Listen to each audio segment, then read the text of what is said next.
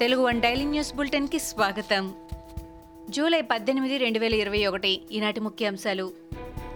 ప్రభుత్వ సంస్థల్లో నామినేటెడ్ పోస్టులను ఆంధ్రప్రదేశ్ ప్రభుత్వం భర్తీ చేసింది. విజయవాడలో ఆ భర్తీల వివరాలను హోంమంత్రి సుచరితతో కలిసి ప్రభుత్వ సలహాదారు సజ్జల రామకృష్ణారెడ్డి ప్రకటించారు.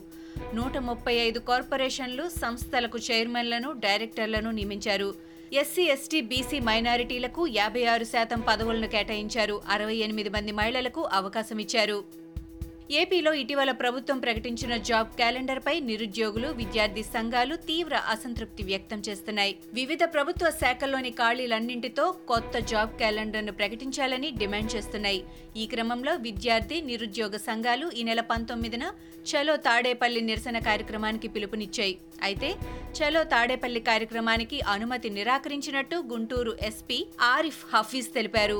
నూట నలభై నాలుగు సెక్షన్ అమల్లో ఉండటం వల్ల నిరసన ప్రదర్శనకు అనుమతి ఇవ్వలేమని స్పష్టం చేశారు. Nagari MLA YCP fire brand రోజాను APIIC chairperson పదవి నుంచి తొలగించారు. ఆమె స్థానంలో ఏపీ ఐఐసి చైర్మన్గా మెట్టు గోవిందరెడ్డిని నియమించారు. ఎమ్మెల్యేలకు జోడు పదవులు ఉండకూడదనే సీఎం జగన్ నిర్ణయంలో భాగంగా ఆమెను పదవి నుంచి తొలగించారు. రోజాతో పాటు మల్లాది విష్ణు జక్కంపూడి రాజా కూడా నామినేటెడ్ పదవులను కోల్పోయారు.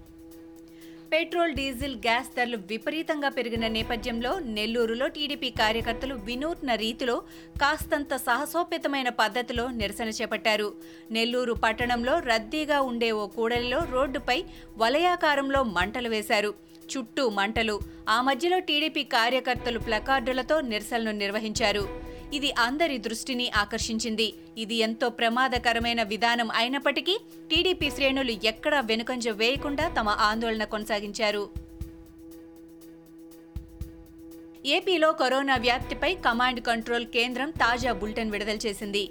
గడిచిన ఇరవై నాలుగు గంటల్లో తొంభై ఒక్క వేల ఐదు వందల తొంభై నాలుగు కరోనా పరీక్షలు నిర్వహించగా రెండు వేల ఆరు వందల డెబ్బై రెండు మందికి పాజిటివ్ అని నిర్ధారణ అయింది. అదే సమయంలో రెండు వేల నాలుగు వందల అరవై ఏడు మంది కరోనా నుంచి కోలుకోగా పద్దెనిమిది మంది మరణించారు.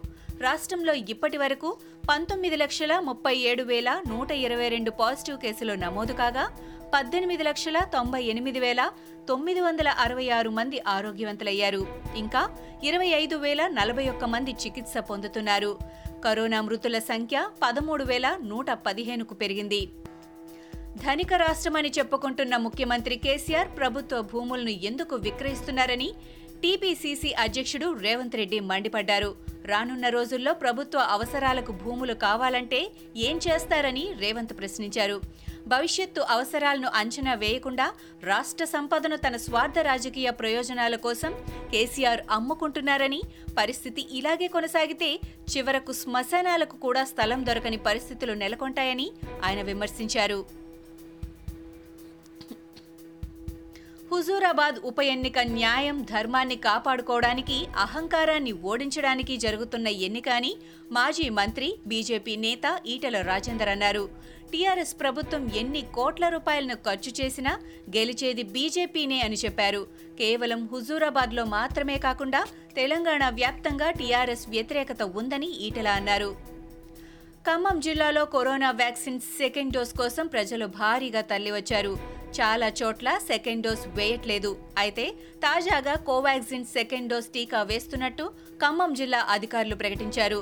జిల్లా రవాణా శాఖ కార్యాలయంలో టీకా కేంద్రాన్ని ఏర్పాటు చేశారు. ఒకేసారి వెయ్యి మందికి వేస్తామని చెప్పిన అధికారులు అక్కడ సరైన వసతులను మాత్రం ఏర్పాటు చేయలేదు. దేశ రాజకీయాల్లో ఊహించని పరిణామం చోటు చేసి ప్రధాని మోదీతో ఎన్సీపీ అధినేత శరద్ పవార్ భేటీ అయ్యారు. ఢిల్లీలోని మోడీ నివాసానికి శరద్ పవార్ వెళ్ళారు. భారత రాష్ట్రపతి రేసులో శరద్ పవార్ ఉండబోతున్నారని ఆయనకు దేశవ్యాప్తంగా మద్దతును కూడగట్టేందుకు ప్రముఖ ఎన్నికల వ్యూహకర్త ప్రశాంత్ కిషోర్ ప్రయత్నిస్తున్నారనే వార్తలు పెద్ద ఎత్తున ప్రచారమైన సంగతి తెలిసిందే. అయితే రాష్ట్రపతి పదవికి తాను పోటీ చేయబోనని పవార్ ఇప్పటికే స్పష్టం చేశారు. కరోనాపై పోరాటంలో రాబోయే వంద నుంచి నూట ఇరవై ఐదు రోజులు అత్యంత కీలకమని నీతి ఆయోగ్ తెలిపింది. సెకండ్ వేవ్లో ఉధృతంగా నమోదైన కేసుల సంఖ్య క్రమంగా తగ్గుముఖం పట్టినప్పటికీ కేసుల తగ్గుదల శాతం గత కొన్ని రోజులుగా తగ్గిందని నీతి ఆయోగ్ సభ్యుడు వికే పాల్ చెప్పారు. ఇది మనకు ఒక హెచ్చరిక వంటిదని ఆయన అన్నారు. రాబోయే వంద నుంచి నూట ఇరవై ఐదు రోజులు అత్యంత కీలకమని చెప్పారు. జూలై చివరి నాటికి యాభై కోట్ల వ్యాక్సిన్ డోసులను వేయాలనే టార్గెట్ను పెట్టుకున్నామని వీకే పాల్ తెలిపారు. ఇవి ఈనాటి ముఖ్యాంశాలు. మరికొన్ని ముఖ్యాంశాలతో మళ్ళీ రేపు కలుద్దాం. ఈ షోని క్రమం తప్పకుండా వినాలనుకుంటే మీరు ఈ షో వింటున్న ప్లాట్ఫామ్లో కానీ లేదా Google podcast Apple podcast Gaana మరియు ఏ ఇతర పాడ్కాస్ట్ యాప్లోనైనా సెర్చ్ చేసి సబ్స్క్రైబ్ అవ్వండి. కొత్త ఎపిసోడ్ వచ్చినప్పుడు మీకు అప్డేట్ వస్తుంది. అంతవరకు సెలవు. నమస్కారం.